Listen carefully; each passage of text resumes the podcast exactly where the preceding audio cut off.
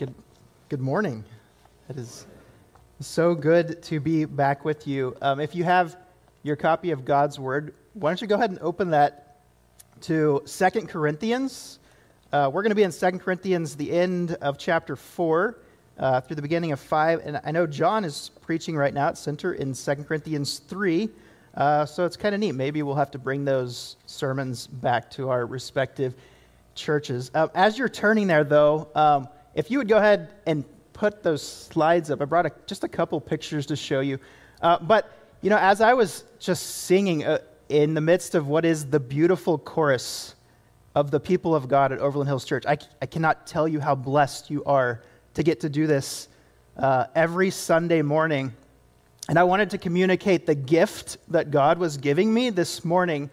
Um, and it drew me to this. Jacob Vinter was a seventh grader in my youth Sunday school class. I knew little Jake as a two year old, a toddler, and here he is providing the, the company on the drums. Emily, probably as a first or second grader. Um, I mean, I was getting emotional because it's just, it's such a reflection of how there is a DNA that has been established here at Overland Hills Church where God sends out uh, you know, this is my first Sunday back where Bobby wasn't going to be here, and I was like, ah, I don't know how this is going to go. Uh, the, the music hasn't, the, the singing has not changed one bit. Sorry, Bobby. But they don't miss you that well. We miss Bobby. We miss Bobby. Uh, but it's so beautiful how he sends out and then he just raises up and he keeps just providing what we need to continue worshiping him and to bear witness to his great name in this community. Um, when we first entered into partnership with Center Baptist Church. This was back in really 2018, but 2019 we started going over there and providing uh, pulpit supply.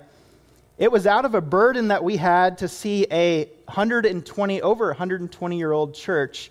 Um, originally, the Swedish Baptist Church of Omaha, um, right there in the middle of Omaha, 42nd and Center now, experience a measure of revitalization and to be able to continue its gospel witness for many, many more years to come in that part of the city. And so I brought uh, some of these pictures here, which I think best represent some of the work of God's revitalization um, among us, that because of your partnership, we have been able um, to see. On the left, we have, we have a new member who, who joined the church who was discipled by another member of our church who came to faith in Christ through his witness. We were able to baptize her there. On the right, top right corner, two new members who joined just a couple weeks ago. This is really neat because uh, that gentleman on the left, Chuck, he was in the youth group at Center in the 70s, or uh, sorry, he wouldn't like me saying that. In the 90s, uh, he kind of wandered and was in the wilderness for 20 years, and through COVID and, and some of the things that were happening, uh, he found his way back into the church and has, has made it his home again and is walking with the Lord. And I get to be kind of a part of that one on one discipleship with him. And that's Joanne to his right. Joanne was married in the church in the 50s or 60s um, before they even had that church building. Uh, she moved away, but through COVID, she found the, the online um, sermons, the recordings. She came back to church one morning. She said, It is so good to be back home where the Word of God is being faithfully preached week in and week out. And now she's joined the church. It's so cool.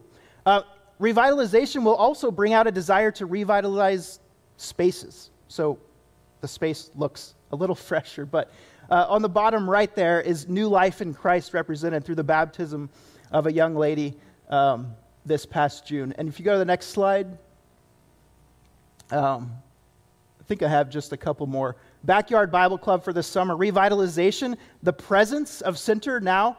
Uh, the community knows about us. Here we are doing Backyard Bible Club in the park and sharing the gospel for not just the kids that came, but people, the bystanders walking by. It was a really cool experience.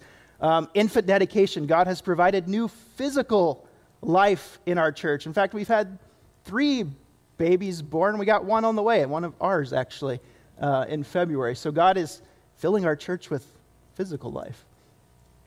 Next slide. And I just wanted to include um, another picture of a workday, so refreshing the building. But I wanted to include just a picture of Chris Atkins preaching because he was another who was sent out from here. And, and I think this is important for understanding revitalization because when God does the work of revitalization, what he does is he raises up within churches new leaders and pastors who can continue to proclaim the gospel for many more years to come. And we're about two weeks away from nominating Chris and uh, Mike Fraley for elders uh, to be a part of our first elder team at Center Baptist Church. And this is, I mean this in the best way. Chris was not going to become an elder here at Overland for probably quite a few years. But this is how God puts you in a certain context with a certain opportunity. And the growth has just been like through the roof to be able to, to uh, see him um, basically function as an associate pastor with me. And I'm so grateful for Chris's work at Center. So, just a few um, testimonies, evidences of the work of revitalization. Now, let me be clear uh, when I talk about church revitalization, which is kind of becoming more of a, a buzzword, it can mean a whole lot of things. But I wholeheartedly believe that church revitalization must be the work of God. Not our work, but the work of God through us, accomplished only by the Word of God and the Spirit of God. The church is continually being reformed, revitalized, in so much as God's words, words are changing our lives.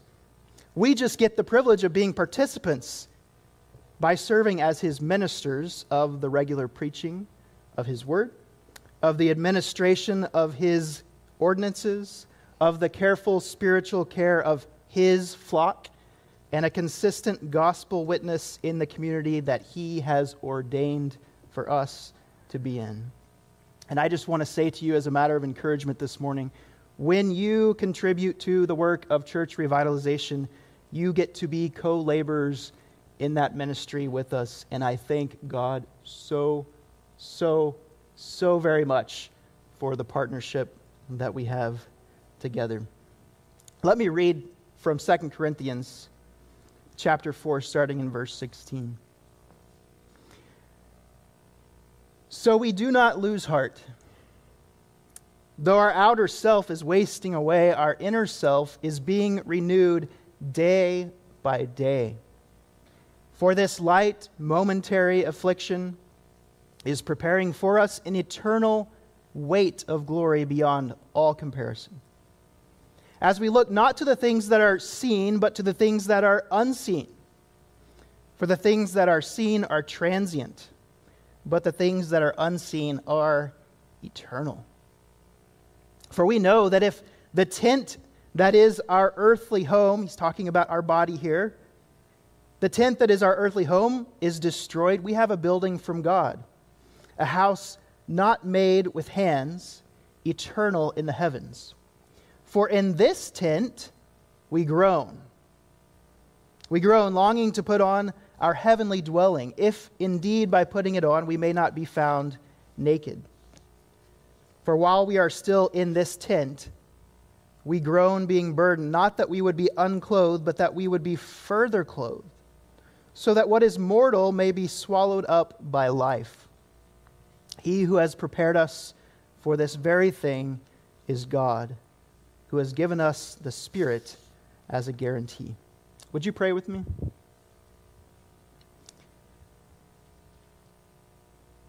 Father, as this passage makes clear, we are desperately in need of your Holy Spirit to bring about renewal this morning. One of the ways, one of the primary ways we know that that happens is through the hearing and doing of your word.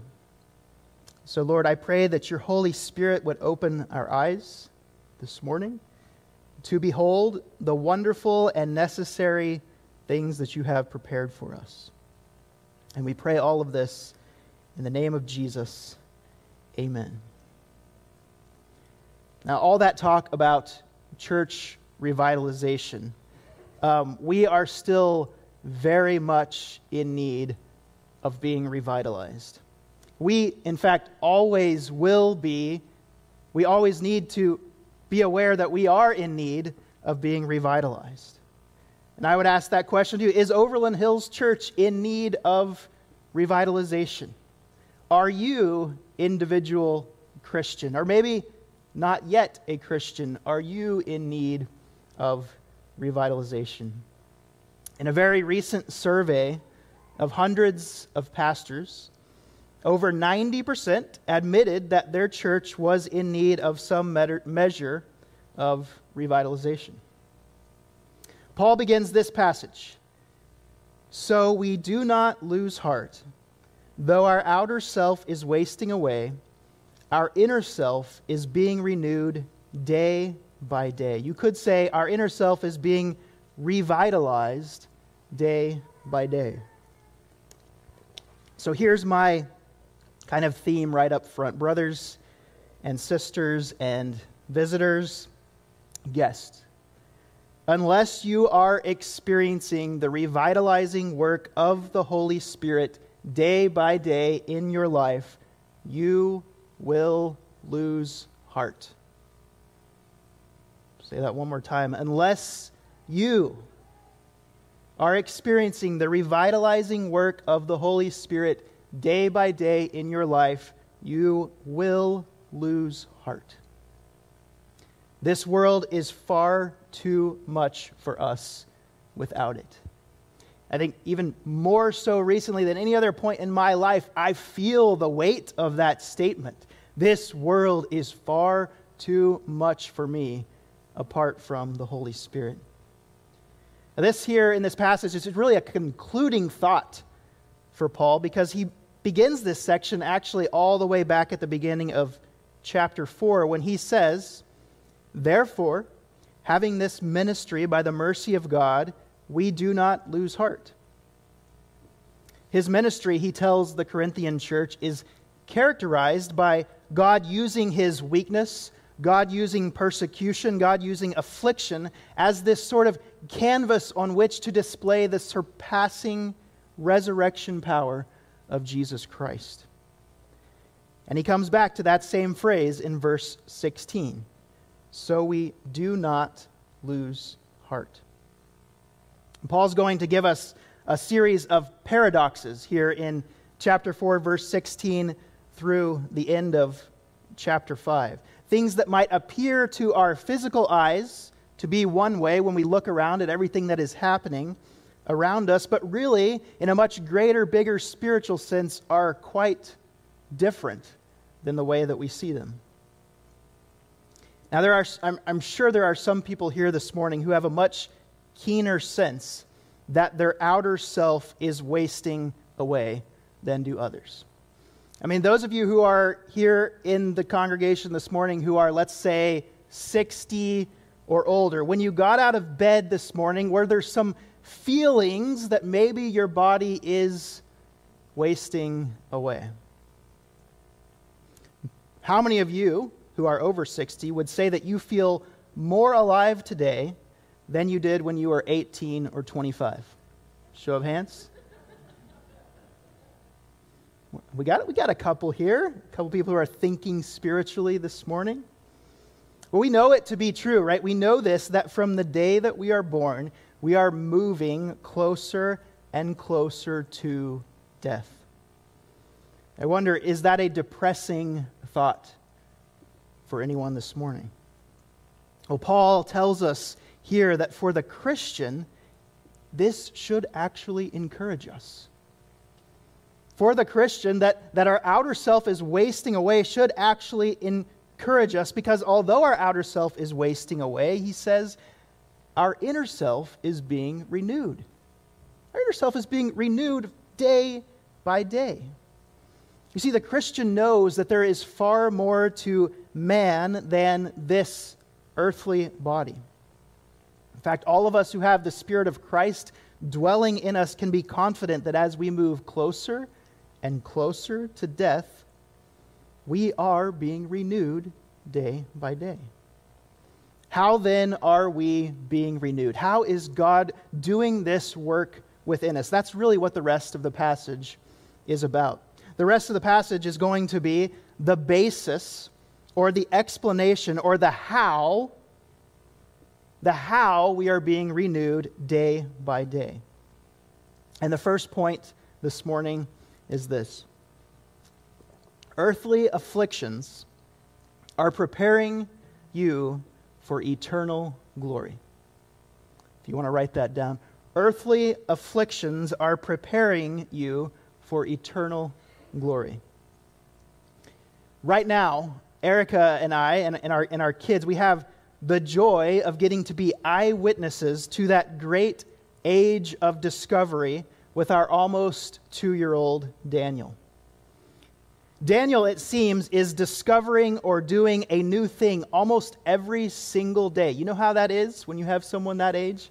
And you can just sit there and watch and be entertained as he unlocks each new exciting level of life. Each new feat of strength, every mental breakthrough, it's, it's just a, a new excitement and enjoyment.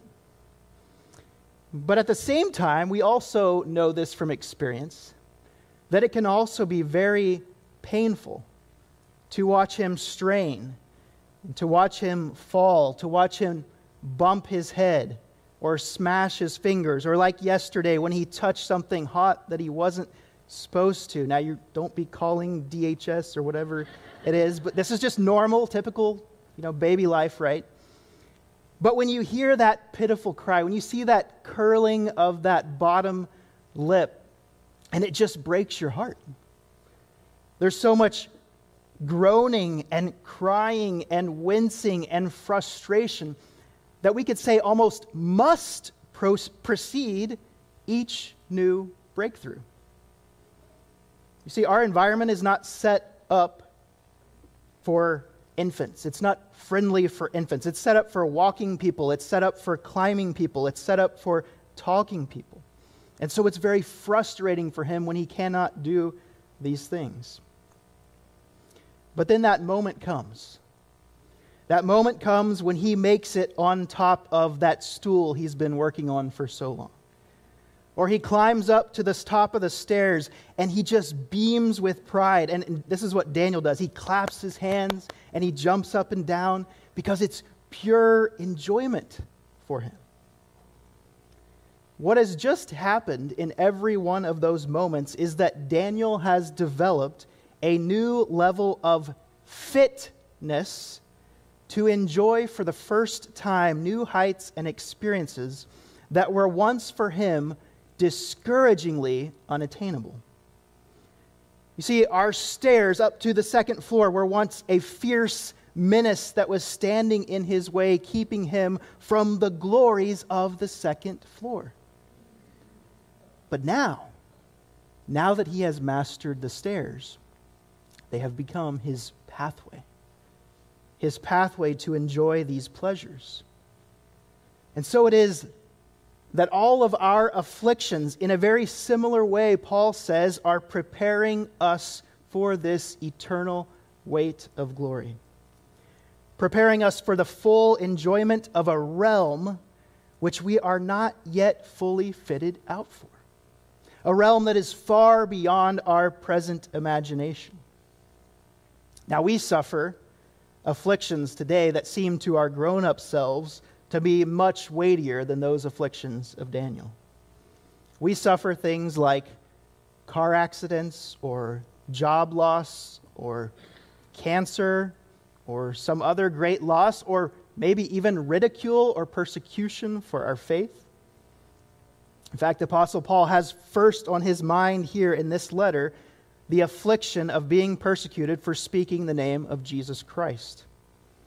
Paul talks later in chapter 11 about being beaten with rods, stoned, shipwrecked, danger from robbers, danger in the wilderness, danger at sea, danger from false brothers, many a sleepless night, hunger and thirst, cold and exposure, and of course, the daily pressure of anxiety he has for all the churches. Yet, even with all of these afflictions, still Paul is able to say that they are light and momentary when you compare them to the exceeding and eternal weight of what is to come. I don't know about you, how, how it is when you read this passage and you hear those words, light and momentary afflictions, you just kind of think, yeah, Paul, whatever. Like, you can't be serious here with what you're saying. But Paul is able to say this because comparing them to what is beyond all comparison, comparing them to the exceeding and eternal weight of is what is to come in light of eternity with Jesus, they are in fact very light and momentary. In our English translation, I think it says it says that they are be, this weight of glory is beyond all comparison. In the Greek, I think this is really cool just to share it. It, it says, according to hyperbole unto hyperbole, so is the eternal weight of glory that is to come. In other words, far exceeding what you can imagine right now. If you were to actually take hold of that, it would exceed that. And when you could take hold of that, it would exceed that and exceed that and exceed that far beyond anything we could ever comprehend an endless glory that keeps on exceeding anything we've ever known. Just as baby Daniel will climb to the top of the stairs and now be able to enjoy all the new pleasures and the new worlds that he didn't even know existed before, so it is that as we endure afflictions, God is enlarging our, enlarging our capacity for new pleasures that can be found only in Him. As Christ in me pushes out more and more of the me that is within me, with each, each increase of Christ in me, I experience new heights and new joys that make me long to grow more so that I can enjoy more of Christ. Our afflictions in this world, far from being meaningless, are preparing us for the heavenly world that is to come. But then Paul says, this is not simply a matter of enduring affliction until that glorious day should come. It's not that we're just afflicted and poof, we become more like Christ. Rather, it's in how we view our suffering that increases our capacity to enjoy the things of heaven which is the second point here. The way we experience that daily inner renewal is by shifting our eyes from what is seen when we are afflicted to what is unseen. The way we experience that daily inner renewal is by shifting our eyes from what we see when we are afflicted to what is unseen.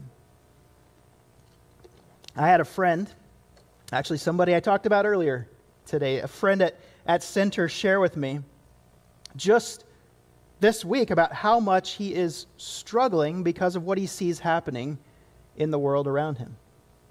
And part of it had to do with new policies that he was facing at work. Part of it had to do with the godless decisions of political leaders that was influencing his life. Part of it had to do with just the simple hatefulness that he saw in this world. And of course, I had this passage on my mind all week. So, what does any good preacher do? He just starts preaching. I didn't do a very good job of empathizing. I just started preaching to him. That's what we suffer from all too often. But I shared this passage with him, and I said, okay, let's try this. Let's try this experiment. You have just told me about all the stuff that you can see, right? You've told me all the things you see happening around you in this world.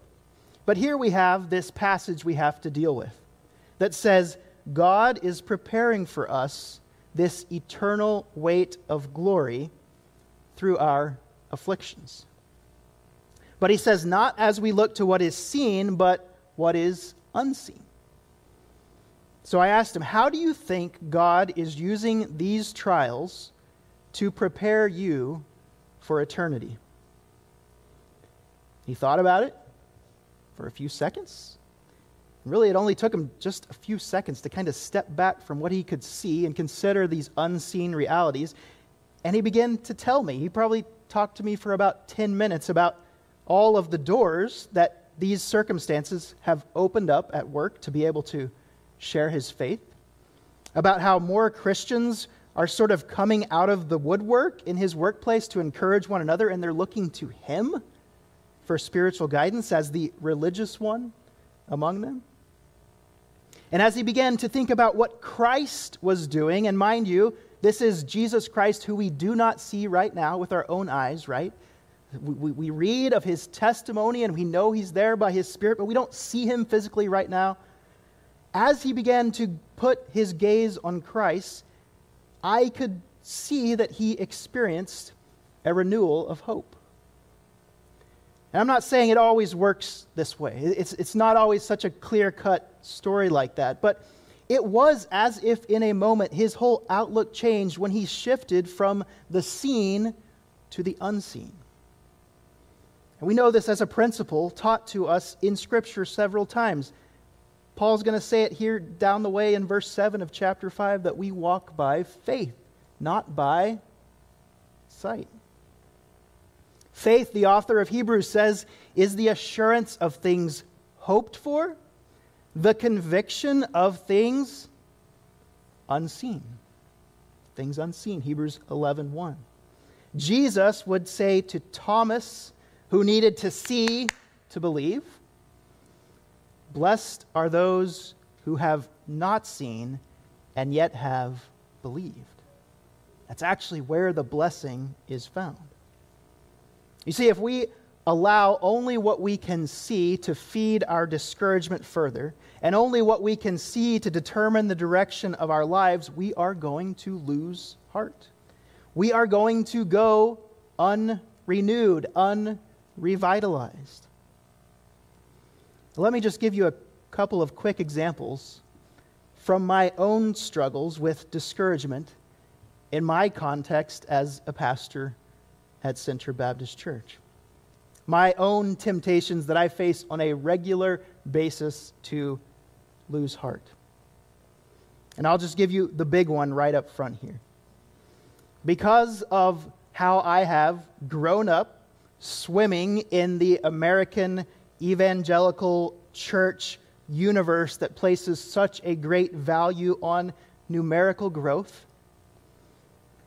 and because of the message from our culture that complements this, that tells us that successful things are only big, dramatic things, I am so often tempted to view success simply by what I can see, particularly on a Sunday morning as I look out into the congregation. So, for example, full pews should mean success, right? If the pews are full, then I am doing the genuine work of God, right?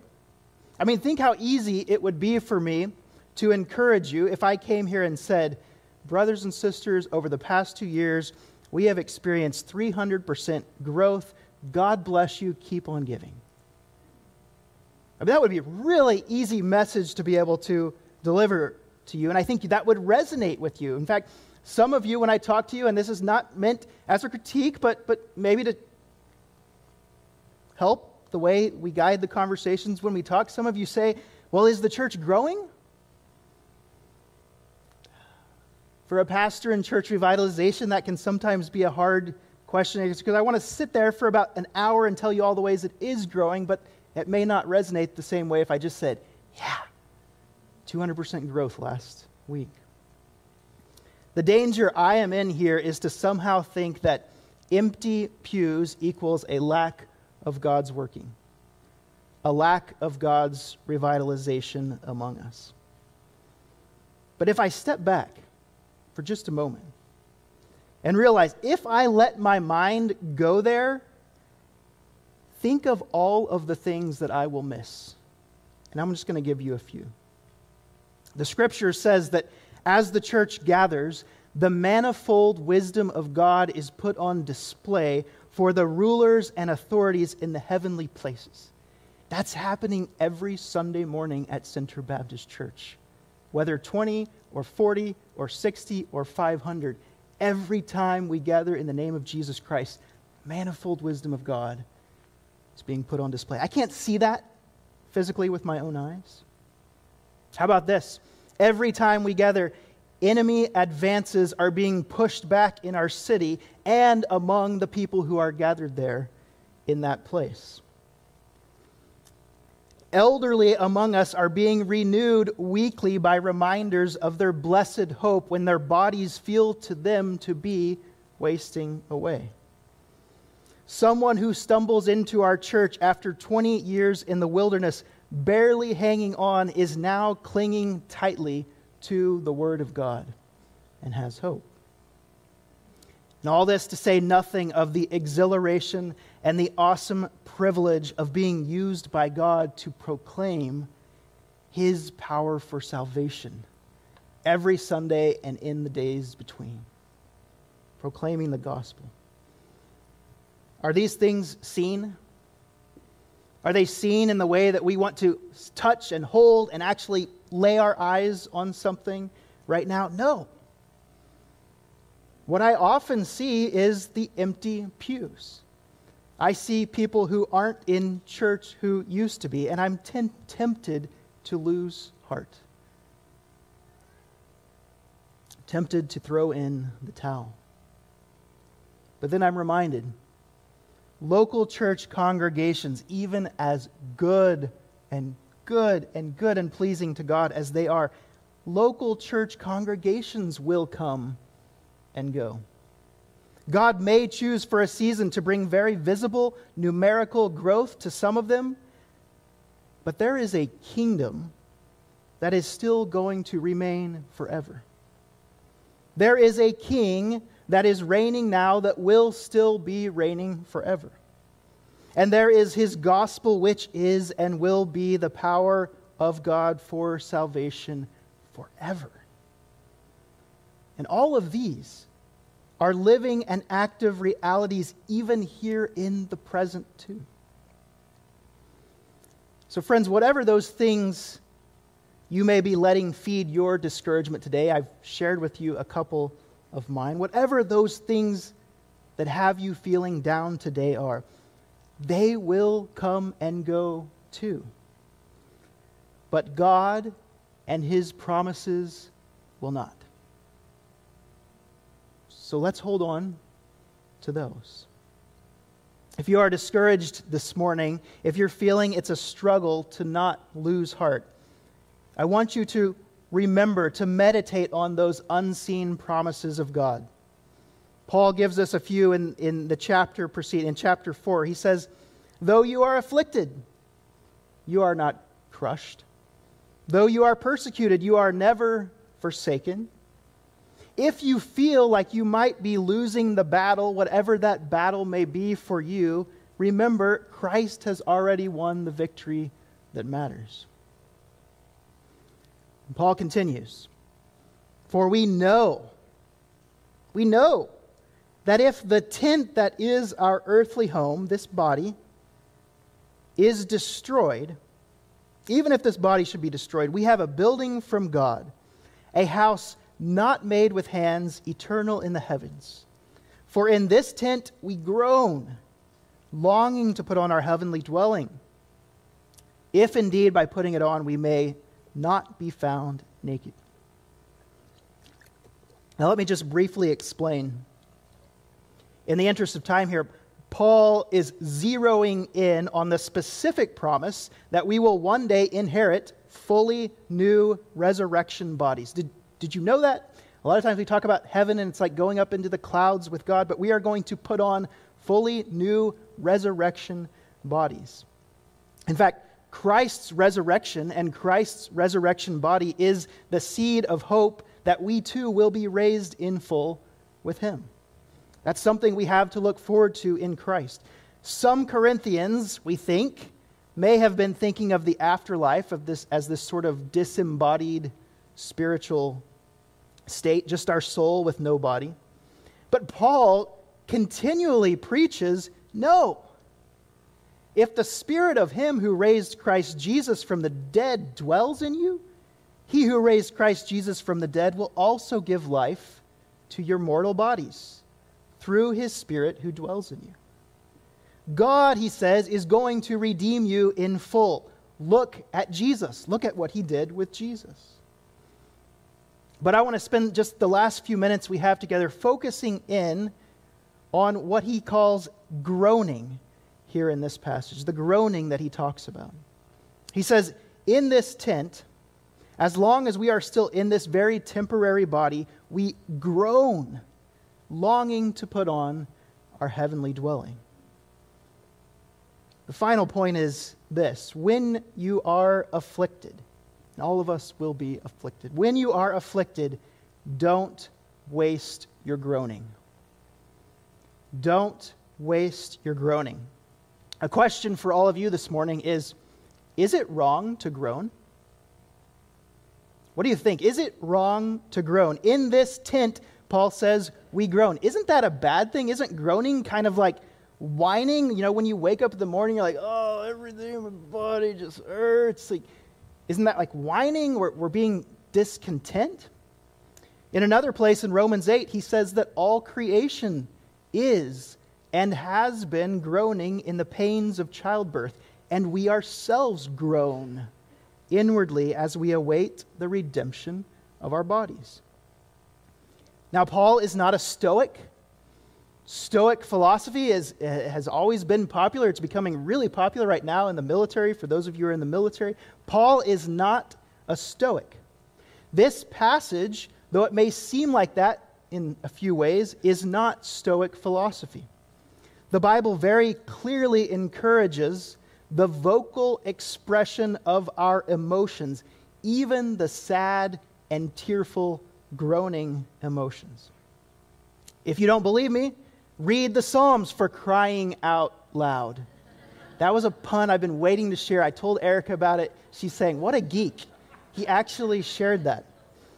Read the Psalms for crying out loud. Paul's aim is not that we would try to dismiss our emotions or to dismiss our groanings, but rather make them count for the glory of God. If we are going to groan as Christians, let's make our groaning count. He says the reason why Christians groan and really should groan is because we are burdened to put on something better. We are burdened to put on Christ in full, burdened to put on our heavenly home. Why? Because God has put in us, when we trusted our life to Christ, God put in us a longing for what is to come in a sinless heaven with the perfect Lord Jesus in fellowship with Him forever.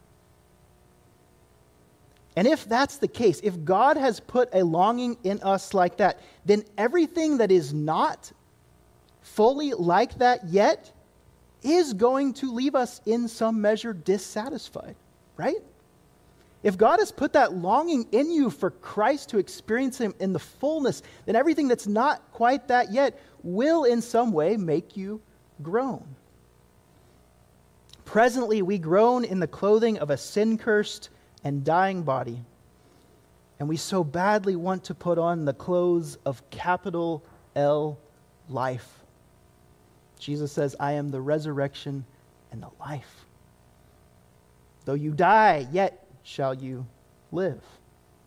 This is the life that Paul says swallows up mortality. I just love that picture of Christ swallowing up our mortality. That's something you can dwell on for three hours after we're done here this morning. Paul makes this point further in 1 Corinthians 15, the end of this, the, the previous letter. He says, For the perishable must, the perishable must clothe itself with the imperishable, and the mortal with immortality. When the perishable has been clothed with the imperishable, and the mortal with immortality, then the saying that is written will come true. Death has been swallowed up in victory. Renewal Revitalization, brothers and sisters, is actually always preceded by groaning, longing for something better, longing for the further clothing of Christ in our lives. And what is our guarantee for all of this? Both the hope to come and the day by day renewal. What does Paul say in verse 5 He who has prepared us for this very thing is God who has given us the Spirit as a guarantee.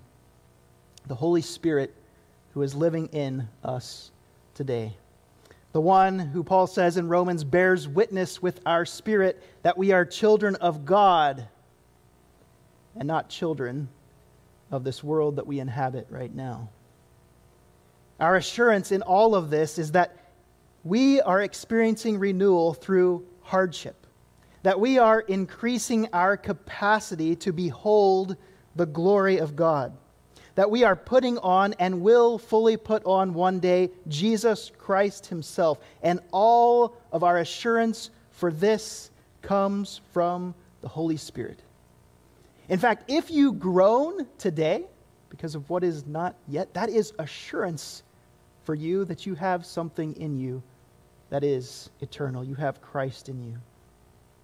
If you are in Christ, the Spirit has enabled you to not only endure affliction, but to be renewed through affliction. So, we do not lose heart. Though our outer self is wasting away, we are being renewed. We are being revitalized day by day. And we all so desperately need this kind of revitalization in our lives. So, this is my prayer for each one of you. This is my prayer for Overland Hills Church. This is my prayer for Center Baptist Church. And this is my prayer for all of God's people that we would find renewal day by day through His Holy Spirit, no matter the affliction that we endure. And all God's people said, Amen. Thank you.